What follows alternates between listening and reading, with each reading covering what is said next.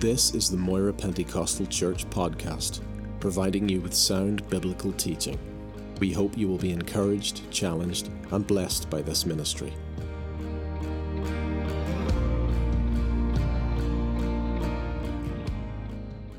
to the Word of God this morning to come with me to Genesis chapter 3. Just want to read one verse Genesis 3, uh, reading verse 20. And Adam called his wife Eve because she was the mother of all living. And Adam called his wife Eve because she was the mother of all living. And so today is Mother's Day, and therefore we shall pay a well deserved tribute to mothers, especially those who are in God's house this morning. In God's economy, mothers hold a very special and significant place in society in general and in family in particular. And it's no wonder that the God of this world has done everything to denigrate and to malign this God given noble position of motherhood. And if you would listen to the media, particularly the leftist media, uh, then you would see that for a very long time, uh, for a woman to have a child, that was the kiss of death to any ambition uh, or any goals you had set in life or any career that you might wanted to pursue. And uh, in the world of celebrity today, particularly those celebrities who perhaps have done a lot in, in the movie industry or perhaps on television and or in theatre, and they get to that time of the age where they feel, well, I've accomplished a lot, but there's still something missing in my life. Oh, yes, a baby. I, I must have a baby. And, and oftentimes, in, in the most dubious of circumstances, they end up with a, a baby. And, uh, and, for a while, it becomes like a, a designer accessory. Uh, and oftentimes, that child grows up with not a very uh, good example, should we say. And, uh, and sometimes it ends up uh, just a mess. And uh, giving birth is one thing, being a mother is another thing, but being a godly mother is a different story altogether. And I trust this morning that if I've been looking out over this congregation, that I'm looking at godly mothers. And uh, before we go any further in this, and before we look at the scriptures, I just want to read to you a couple of things about thoughts on motherhood and parenting. Uh, William, sorry, Henry Heinz, the, the inventor of the baked bean industry of the 57 variety type, uh, whenever his will was being read out, here's what it said. Looking forward to the time when my earthly mother will end, I desire to set very forth at the beginning of this will, as the most important item in it, a confession of my faith in Jesus Christ as my Savior. That's a bit of a surprise to most of you, isn't it? That he was a born again believer. I also desire to bear witness to the fact that throughout my life, in which there were many unusual joys and sorrows, I have been wonderfully sustained by my faith in God through Jesus Christ. This legacy was left me by my consecrated mother, a woman of strong faith, and to it I attribute any success I have attained. Thomas Edison, the great inventor, his tribute to his mother was this I did not have my mother long, but she cast over me an influence which has lasted all my life. The good effects of her early training I could never lose. If, I had not, if it had not been for her appreciation and her faith in me at a critical time in my experience, I should never have likely become an inventor. I was always a careless boy, and with a mother of a different mental caliber, I should have turned out badly. But her firmness and her sweetness and her goodness were potent powers to keep me in the right path. My mother, mother was the making of me. The memory of her will always be a blessing uh, to me. And then there's the humorous little story of this wee boy, and he gets into the big department store, and he very shyly and timorously goes into the lingerie department, and he asks the assistant, Could I buy a slip for my mother? And she said to him, Well, what size is your mother? And he says, Well, I'm darned if I know. Says, Well, uh, I'll help you. Was she tall or small? Was she fat or was she skinny? And he thought a moment and he gave her a big smile. He says, My mother was just perfect. and so she got a size 32 and wrapped it all up, sent it home. Two days later, his mother came in and changed it to size 54. but to him, she was just perfect. Now, I should say, before we go any further, that uh, it may be that you would say to me, Pastor, I never knew my mother. I was orphaned at a young age. Or my mother died when I was very small, and, and I really have no recollection of my mother. Or even, yes, I do recall my mother, and I'm sorry to say, not very fondly. Unfortunately, she wasn't really a real mother to me. Now, I will say that can happen and does happen, but that is the exception rather than the rule. And so today I'm applying to the rule. And if you are in that position that I've just mentioned there, then you apply what I'm going to say to yourself if you are a mother because you can be the best mother there is to your children. So let me speak just uh, for a few moments this morning on some godly mothers in Scripture and talk about their qualities and their virtues and their graces. Uh, and each one of them is different, and each one seems to have a different quality. Uh, first of all, if you turn to Exodus chapter 2, and while you do that, I turn to Hebrews chapter 11.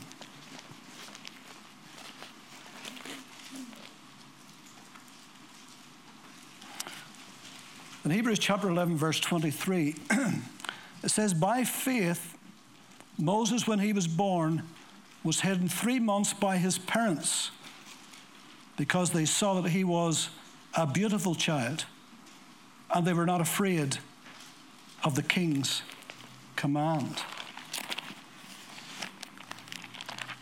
In Exodus chapter 2, and verse, uh, chapter, Exodus, sorry, yes, Exodus chapter 2, verse 1. And a man of the house of Levi, who was Amram, went and took a wife, went and took as wife a daughter of Levi, which was Jochebed. And so the woman conceived and bore a son. And when she saw that he was a beautiful child, she hid him three months. But when she could no longer hide him, she took an ark of bulrushes for him and daubed it with asphalt and pitch, and put the child in it, and laid it in the reeds by the river's bank. And his sister stood afar off to know what would be done to him. Now, this was a period when there was a Pharaoh who knew not Joseph had come into power. And you remember that the children of Israel at this time, because of the great famine that had been in the land, and Joseph's uh, family came in to live in the land of Goshen, and then they began to multiply. And so by this time, there was a multitude of them in the land of Goshen. And they were doing no harm. In fact, they were a blessing to Egypt.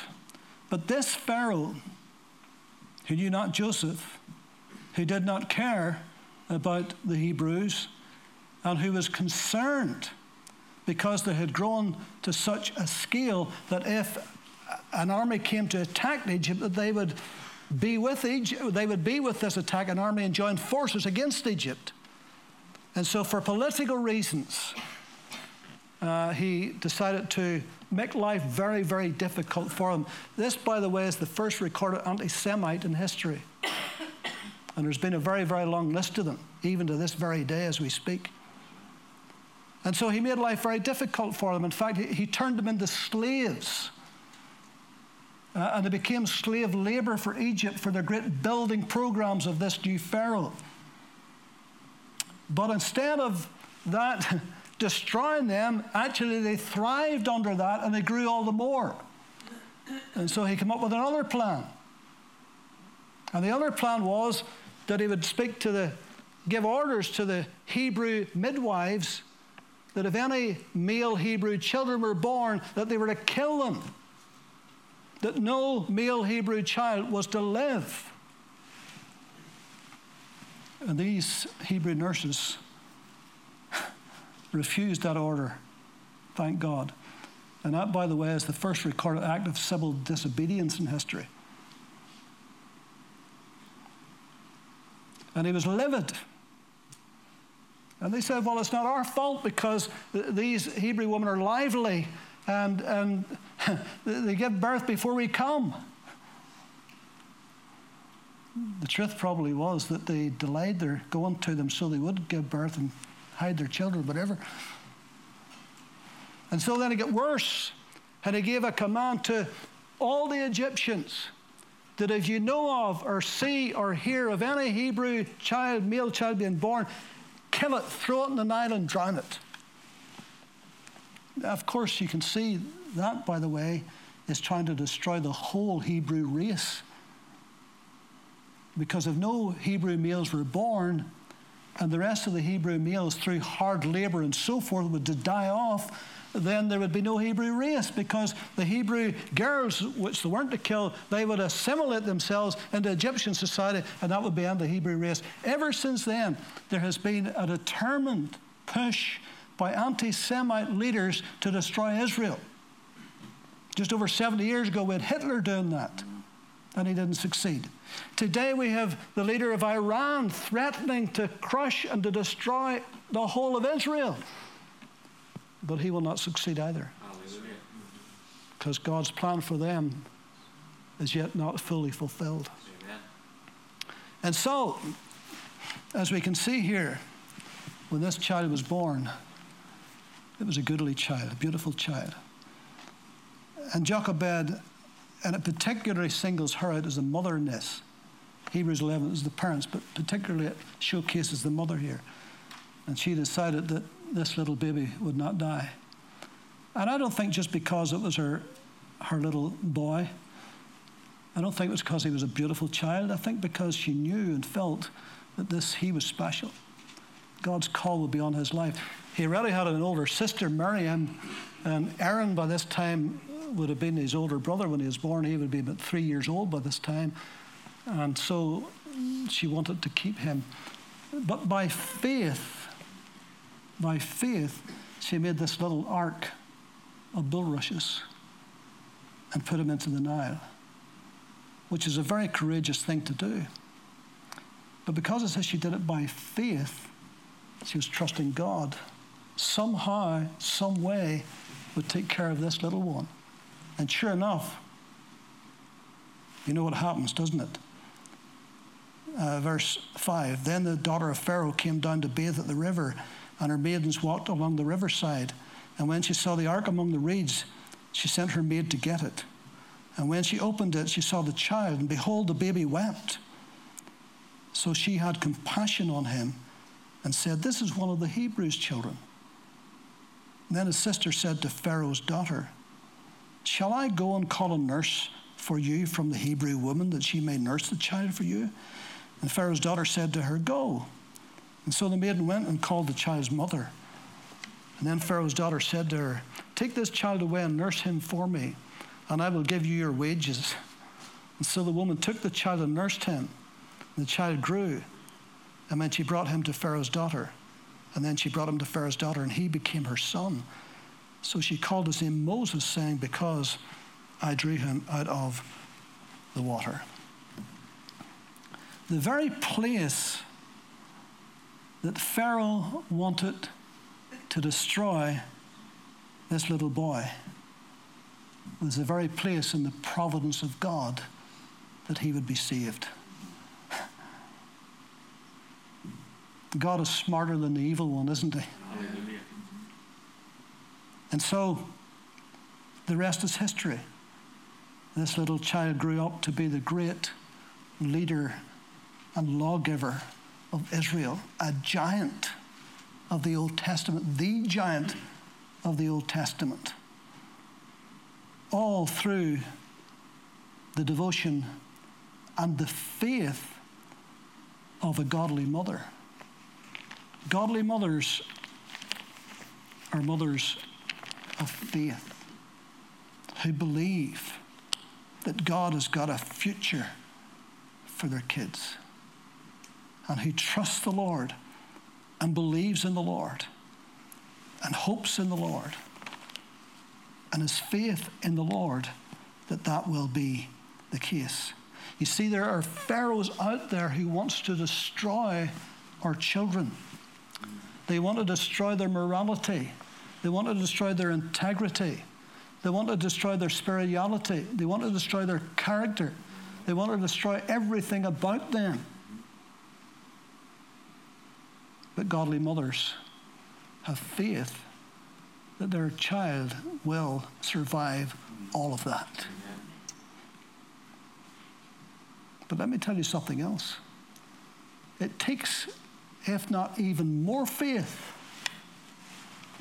for the prodigal children, for the ones that the enemy did attract to this world, that did con, that did deceive, that they did follow the ways of this world. It takes faith to believe that God will bring them back. That what you put into them, that they will return.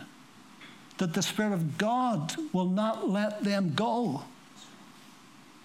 And, and in their waking hours, somehow, some way, that the Spirit of God will speak to them and send somebody across their path at some point, and their hearts will turn again towards the Lord.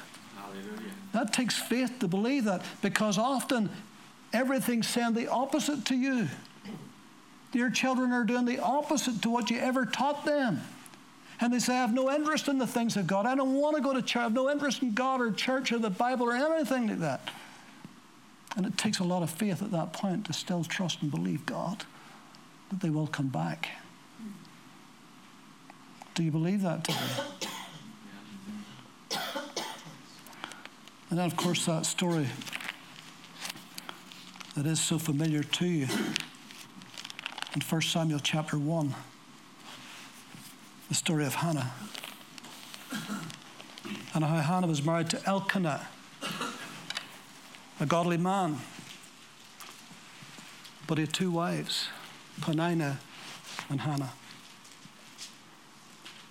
And Peninnah was giving him many children but Hannah was barren. And it says in 1 Samuel chapter 1, in verse 5 at the end of it, the Lord had closed her womb.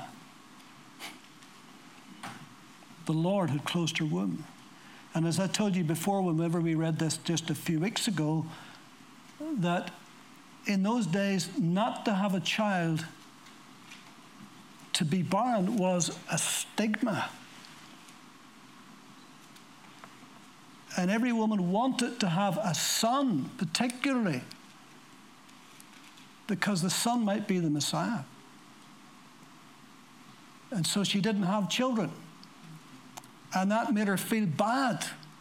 But what made her feel worse was Elkanah's other wife, Peninnah, who gave her a really hard time and who mocked her Verse 6 it says, Her rival also provoked her severely and to make her miserable because the Lord had closed her womb.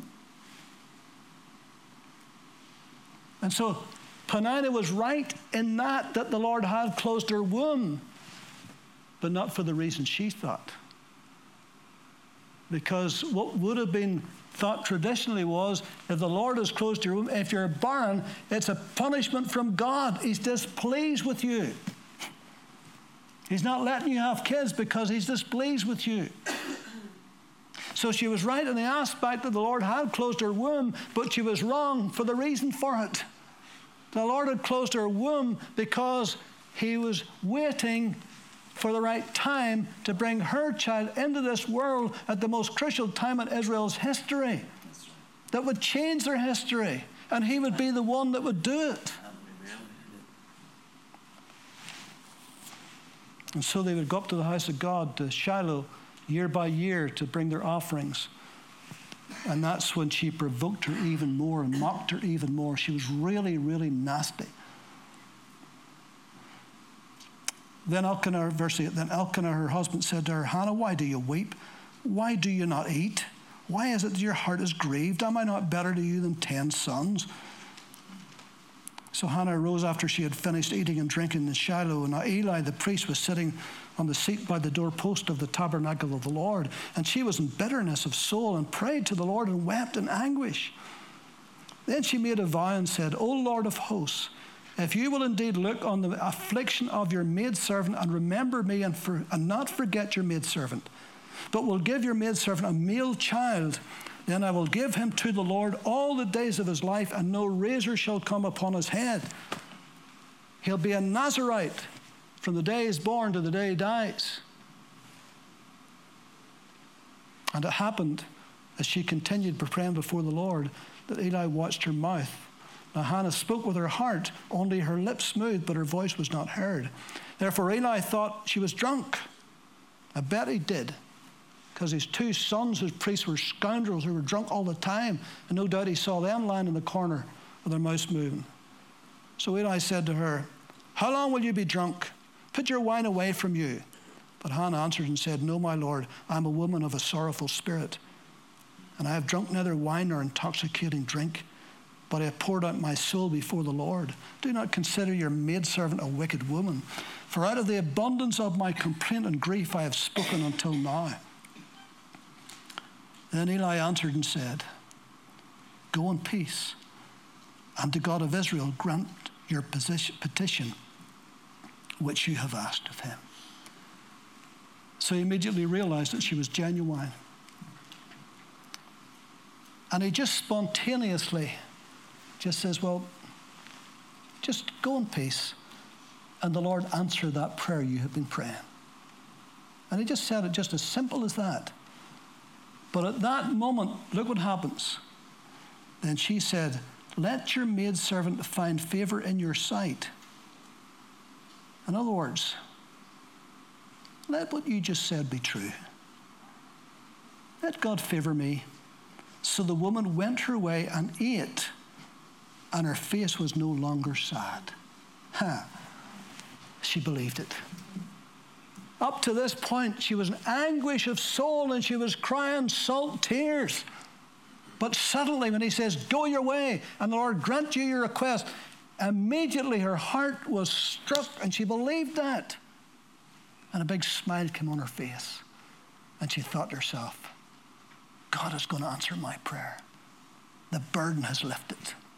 I believe and I'm trusting from this moment on, God will answer my prayer. Have you ever been to that place where you felt God had answered your prayer before you got the manifestation of the answer? Because at that moment, internally, as far as her organs were concerned, nothing had changed. Physically, she was just the same. But in her spirit, in her heart, she was different. Now she's believing. Now she's saying, It's done. I don't know how, but it's done. God's going to do this. Has that ever happened to you? Where you've been praying and praying and praying and praying, and then suddenly, suddenly you get that knowing in your heart that this prayer is going to be answered. I don't even need to pray this again. It's done. And it was for her. You see, godly mothers are praying mothers. They're praying mothers. Some of us wouldn't be here today if it wasn't for praying mothers. And maybe are we praying grannies and grandas? Thank God for them.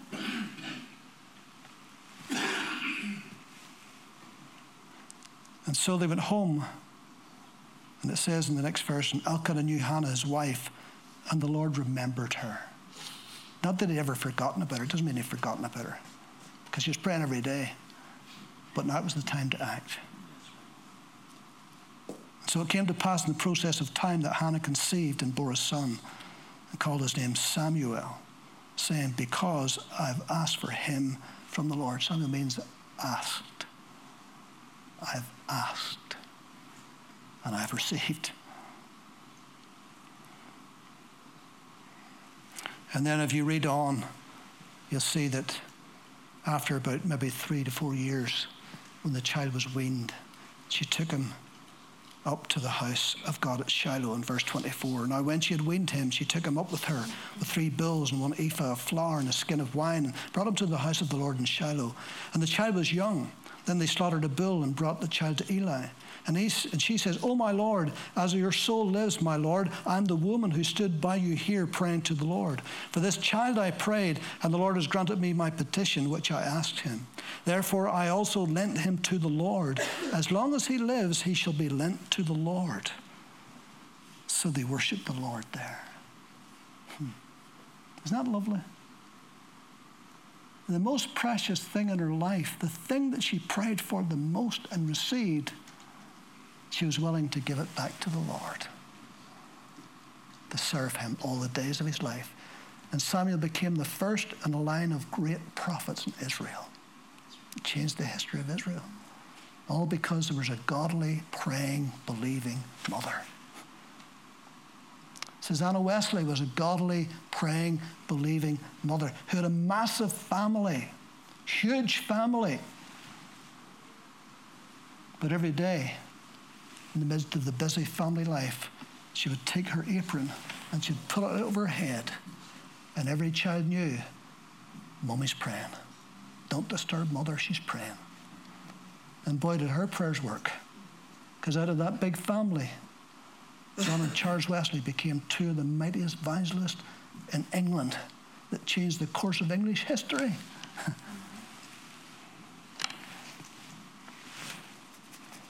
Hannah was faithful in her prayers. She was fervent in her prayers. She was focused in her prayers, and she was famous for her prayers.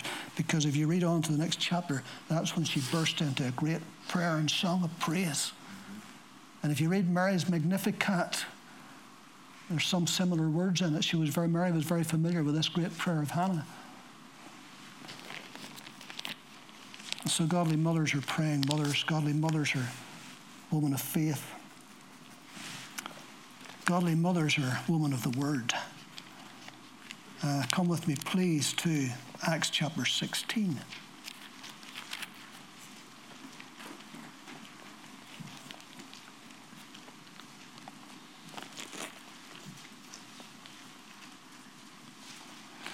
Verse 1 of Acts 16, speaking of Paul, of course. Then he came to Derbe and Lystra. Behold, a certain disciple was there named Timothy the son of a certain Jewish woman who believed, but his father was a Greek. Uh, commentators are not sure whether the father uh, remained a pagan or whether he was a proselyte. He turned to the Jewish faith, but we're not sure about that because if he had have, he probably would have had his son Timothy circumcised, which he wasn't, which Paul did later on. So we're unsure about the father, but we are sure about the mother. She was a Jewish believer. And he was well spoken of by the brethren who were at Lystra and Iconium. That's Timothy, that Paul wanted to have him go with him, and he took him and circumcised him because of the Jews who were in that region, for they all knew that his father was a Greek. And as they went through the cities, they delivered to them the decrees to keep, which were determined by the apostles and elders at Jerusalem. So the churches were strengthened in the faith and increased in number daily. Demas has forsaken me, having loved this present world. Remember him? So Paul needed somebody to come alongside and help him. So here's Timothy, my own son in the faith, he called him. In fact, Timothy went on to be a, a wonderful pastor, didn't he? And in 2 Timothy, there's a little bit about him here. 2 Timothy chapter 1, verse 3. I thank God whom I serve with a pure conscience, as my forefathers did, as without ceasing. I remember you in my prayers night and day, greatly desiring to see you, being mindful of your tears, that I may be filled with joy when I call to remembrance the genuine faith that is in you, which dwelt first in your grandmother Lois and in your mother Eunice. And I am persuaded is in you also. What a heritage this young man had. He had a believing mother and a believing grandmother. Thank God for a spiritual heritage if you have one.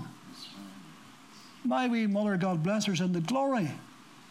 But for a long time, she carried all the spiritual cans in our household. Her husband, my father, didn't get saved, till he was 75. But she was a godly mother, and a praying mother, and a mother of faith, and a mother of the word. In 2 Corinthians chapter 3, just across the page, verse 14. But you must continue in the things which you have learned and been assured of, knowing from whom you have learned them, that from childhood you have known the Holy Scriptures, which are able to make you wise for salvation through faith, which is in Christ Jesus. How did he know the Holy Scriptures? through his mother and probably his grandmother, who nurtured him and nursed him and taught him and read the scriptures and instructed him in the things of God. Listen, mothers and fathers, instruct your children in the Word of God, even when they're very young. And, and thankfully, there's lots of helps for that today. You can get little booklets, even with pictures in them. Make it simple at the start, but then as they go on, and they will ask you the most profound questions, the deepest questions they will come up with. Where did God come from? Be prepared. And if you haven't got the answer, be honest with them and say, darn, that's a brilliant question. I'm, I'm not sure the answer to that, but I'm going to find out and I'm going to tell you the answer because they need to know the answer. Because let me tell you, when they go to school, when they go to college, and they, especially they go to university, and if we haven't given them some answers, right, yeah. they're going to be facing some stuff out there. So it behoves us as Christian parents. And there's something about a Christian mother that, that for the most part, is the glue that holds the family together, for the most part. There are exceptions to that rule, I know. But generally speaking, when a little child gets hurt, it, it wants its mommy, doesn't it? It runs for its mommy.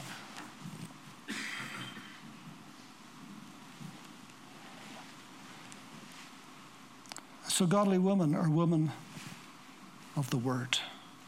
Get to know the Word of God and teach it to them.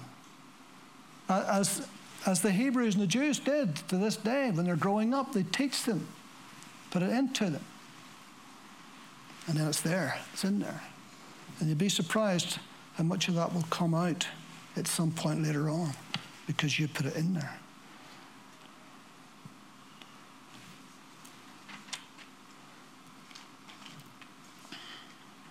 And then, of course, there's probably the most famous one of all, Mary.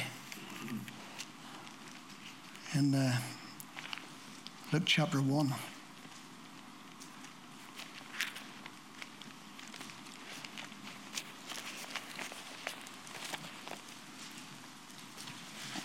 verse 26 of Luke 1. Now, in the sixth month, the angel Gabriel was sent by God to a city of Galilee named Nazareth to a virgin betrothed to a man whose name was Joseph of the house of David. David. Did I say Davy there? He's not from Northern Ireland, sure, isn't it? In the house of David, the virgin's name was Mary. And having come in, the angel said to her, Rejoice, highly favored one. The Lord is with you. Blessed are you among women. But when she saw him, she was troubled at this saying and considered what manner of greeting this was. And the angel said to her, Do not be afraid, Mary, for you have found favor with God. And behold, you conceive, shall conceive in your womb and bring forth a son, and shall call his name Jesus. He will be great and will be called the Son of the Highest. And the Lord God will give him the throne of his father David, and he will reign over the house of Jacob forever, and of his kingdom there will be no end. And Mary said to the angel, How can this be, since I do not know a man? Then the angel answered and said to her, The Holy Spirit will come upon you, and the power of the highest will overshadow you. Therefore, also that Holy One who is to be born will be called the Son of God. Can you imagine this young virgin woman? Could we say engaged to be married? Only it's much more detailed than that, I haven't time to go into this morning. And this angel comes and tells her that basically that she's going to become pregnant, that she's going to give birth to the Son of God, and that the power of God is going to do all of this without any help from Joseph. And she says, Be it unto me according to your word. What incredible faith. What great obedience. You know, she could have said, but wait a minute, this is impossible. This has never happened in history. There's no precedent for this. She could have said, but what will my family say? What will my Joseph say? What will the whole village say? How humiliating, how embarrassing this is going to be for me. I'll be stigmatized for the rest of my life. But she didn't. Be it unto me according to your word. Maybe don't believe for one moment that Mary was born sinless, lived sinless, and died sinless. No, it's not in the book. But she was a woman that was highly favored. Of all the people in all of Israel, just one could be chosen by God. And I know it's by grace. I understand that. But there was virtues there, there was attributes there. There was something about this young woman that God could entrust his only son to. The only one he could do it with. Godly mothers are mothers of obedience and mothers of sacrifice. She would have to make enormous sacrifices. At one point, she'd have to go and even live in Egypt. Because Herod would want to kill her son. It was going to be a rough time. All the tongues would be wagging, misunderstood, probably called names. A lot of sacrifice to be made but she was willing to make it. She was a godly mother. You mothers know the sacrifices that only you could possibly know. The sacrifices you had to make during that nine months of pregnancy, during the birth, during the raising of your child. Tremendous sacrifice that only a mother would know. But a father wouldn't know, generally speaking. There's, there's different roles, isn't there? And there, there's something about the mother role, the, the nurturing role that's there. Because you were the one who held them in their womb for nine months. You were the one who gave birth to them. There's that bond, that connection that's unique. Godly mother's a woman of obedience and the woman's woman of sacrifice. But here we are 2,000 years later and we're still talking about Mary. We still honor her. And as I said the last time I taught about Mary, the Catholic Church over honors her and the Protestant Church under honors her. But she should be honored highly esteemed, because she was highly favored by God.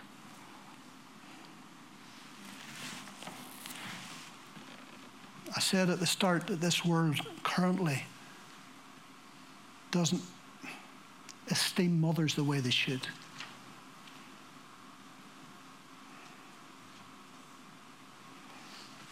But God does. God does. And to be a mother is the greatest privilege and honor that you could have as a human being. Because it's the biggest responsibility that you'll ever carry.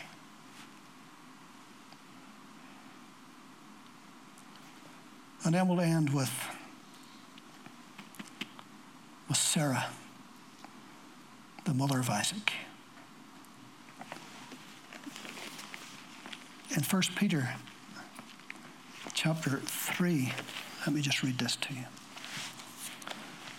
Peter writing verse 1, 1 Peter 3 Wives, likewise be submissive to your own husbands, that even if some do not obey the word, in other words, if they're not saved, they without a word,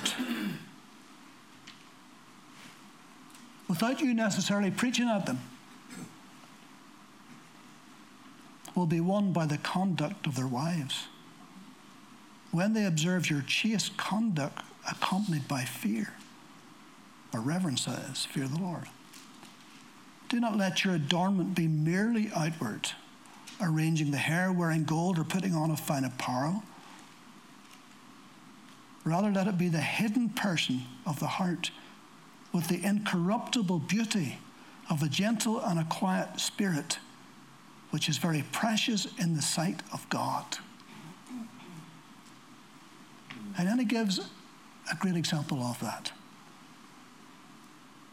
For in, for in this manner, in former times, the holy women who trusted in God also adorned themselves, being submissive to their own husbands, as Sarah obeyed Abraham, calling him Lord, whose daughters you are, if you do good, are not afraid with any terror. Let me add the next verse in, ladies, okay? Husbands, Likewise, dwell with them with understanding, giving honor to the wife as to the weaker vessel, as being heirs together of the grace of life, that your prayers be not hindered.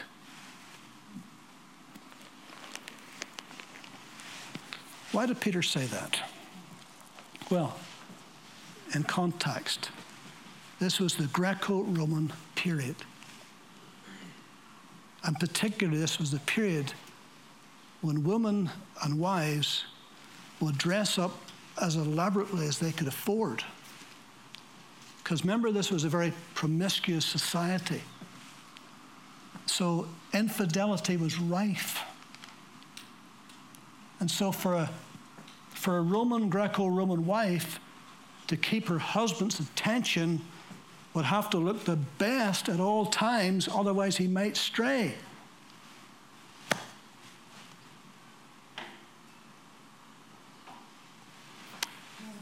And that was creeping into the church. That the outward appearance was taking precedence over the inner appearance, the inner beauty. To the unbelieving husband, to the one who does not obey the word. Did you notice that? So, in order to keep him from straying into the world out there, they would also adorn themselves and there's nothing wrong with a woman looking beautiful. Nothing wrong with that. He says, not just merely adorning. So there's nothing wrong with a woman looking beautiful and dressing lovely. But they were doing it for the reason is if I don't do this, if I'm not like those other women out there in the world, then I might lose my husband. And Peter says, no. that's not going to win them to Christ, actually. what will win them to Christ is your internal beauty, your spirit, your gentle spirit, your loving spirit. Be clothed with beauty on the inside. That's what will win them. Are you with me? That's what that's the context. That's what Peter's saying here. Now, isn't it interesting that he picks out Sarah? Ah, Sarah.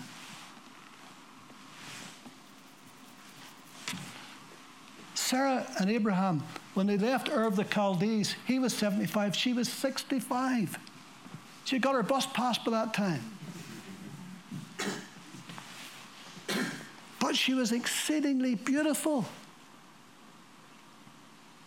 And because there was famine in the land, when they got to the promised land, there's famine in the land, and he made a big mistake. Instead of trusting God in that, what did he do? He went into Egypt. went down into Egypt. Verse 10 of Genesis 12.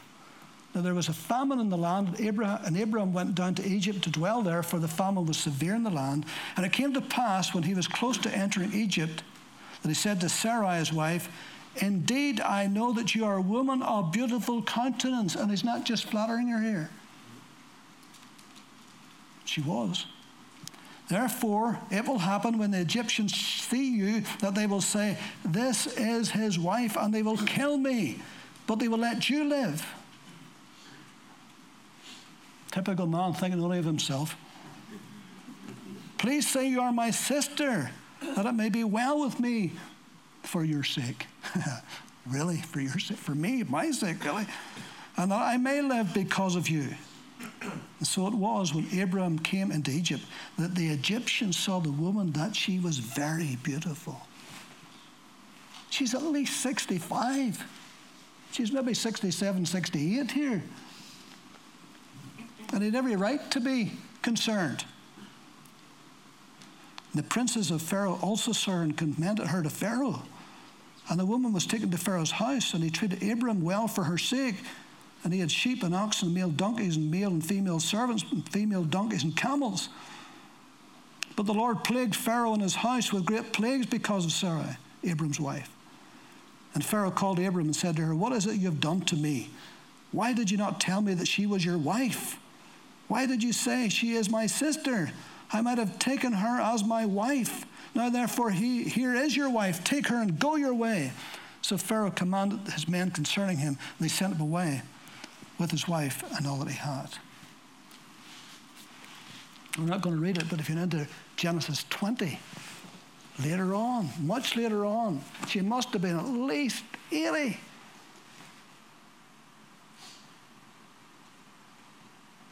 And again, he strays into the land of the Philistines at Gerar.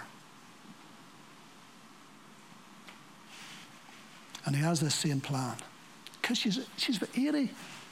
And he says, if they see you, they'll kill me. They just say, that's his wife. Boy, she is a looker. Look at her. And they'll kill me and steal her.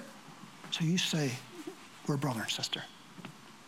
So Abimelech, king of the Philistines, Abimelech was a, was a title, by the way, this particular king of the Philistines, the word come back that this most beautiful woman had arrived in Gerar.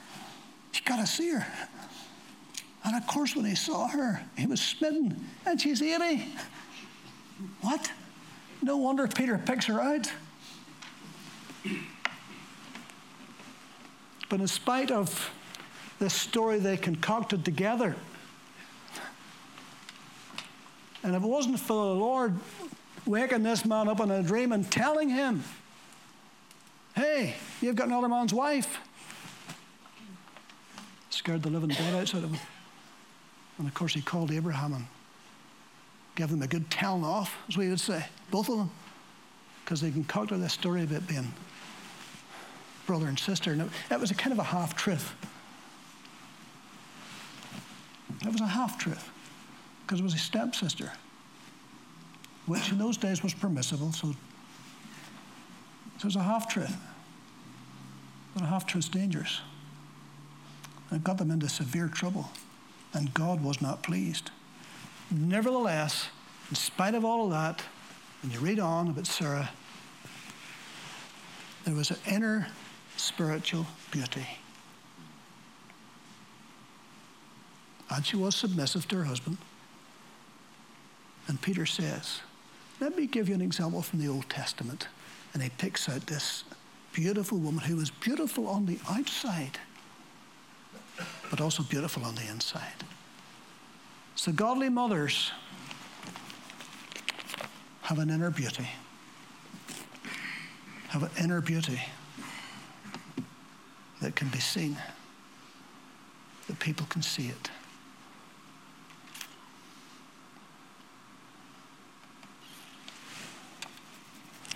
Close with this. The famous Proverbs 31.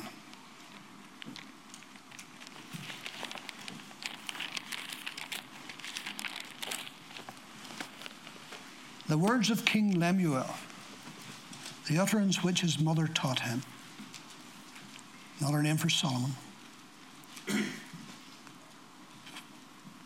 what is he talking about Bathsheba?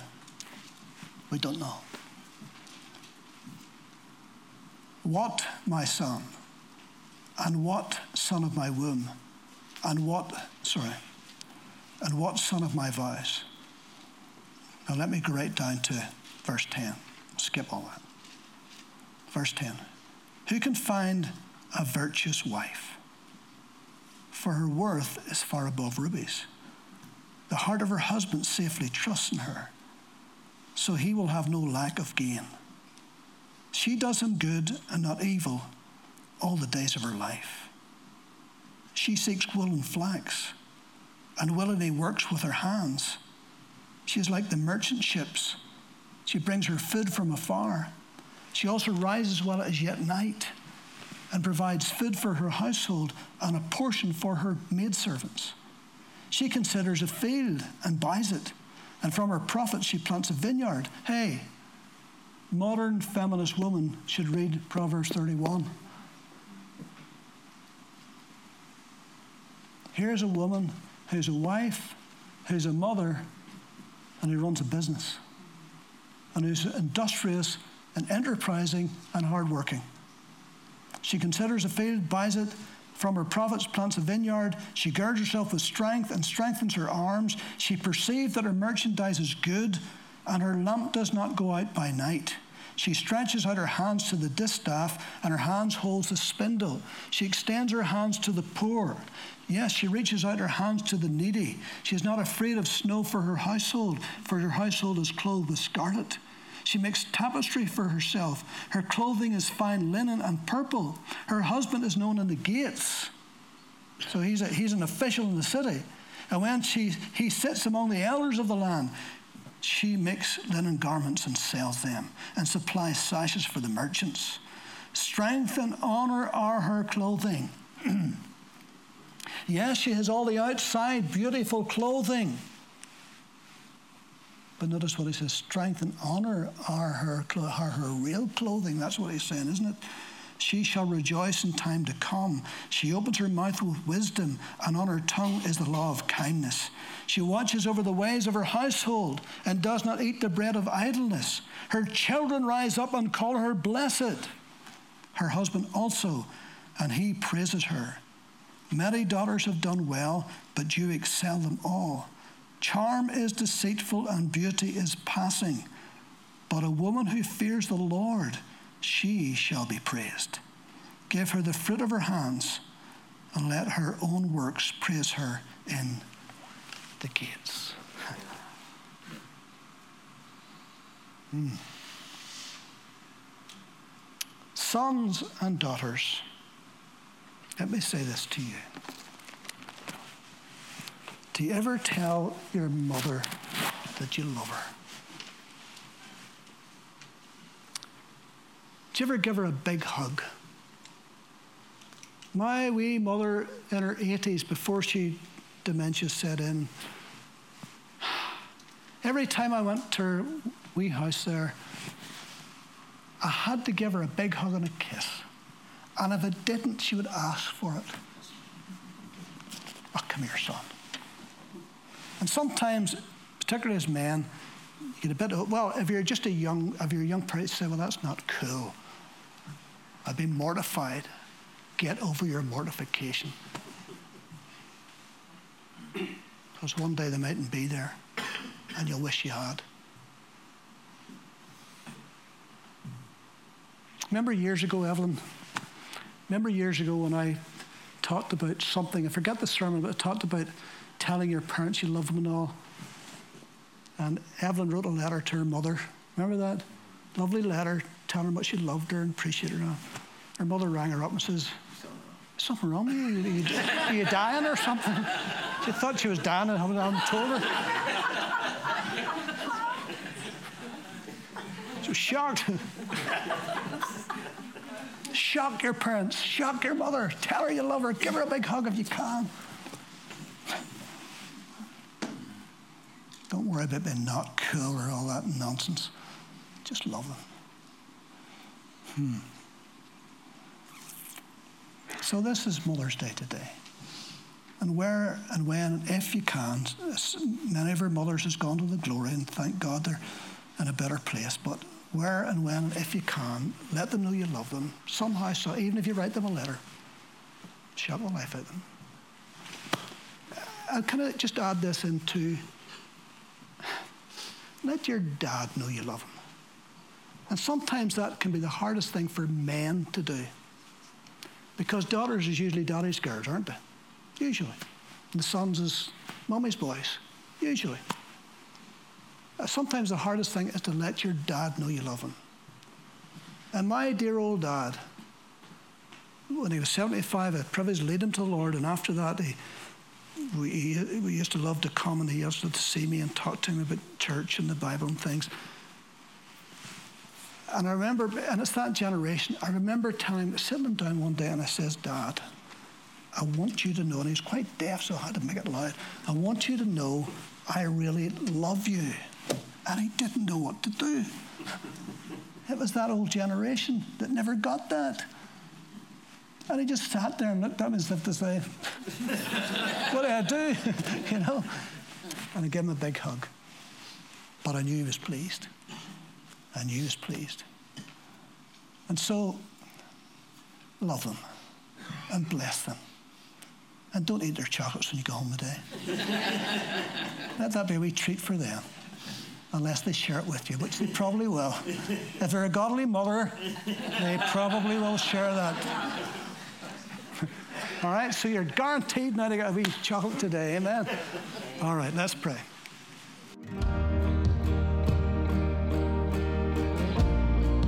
Thank you for listening to this podcast. We produce a variety of sermon videos and inspiring Christian content available for free on our YouTube channel just go to YouTube and search Moira Pentecostal or visit our website for more information www.mpc.org.uk.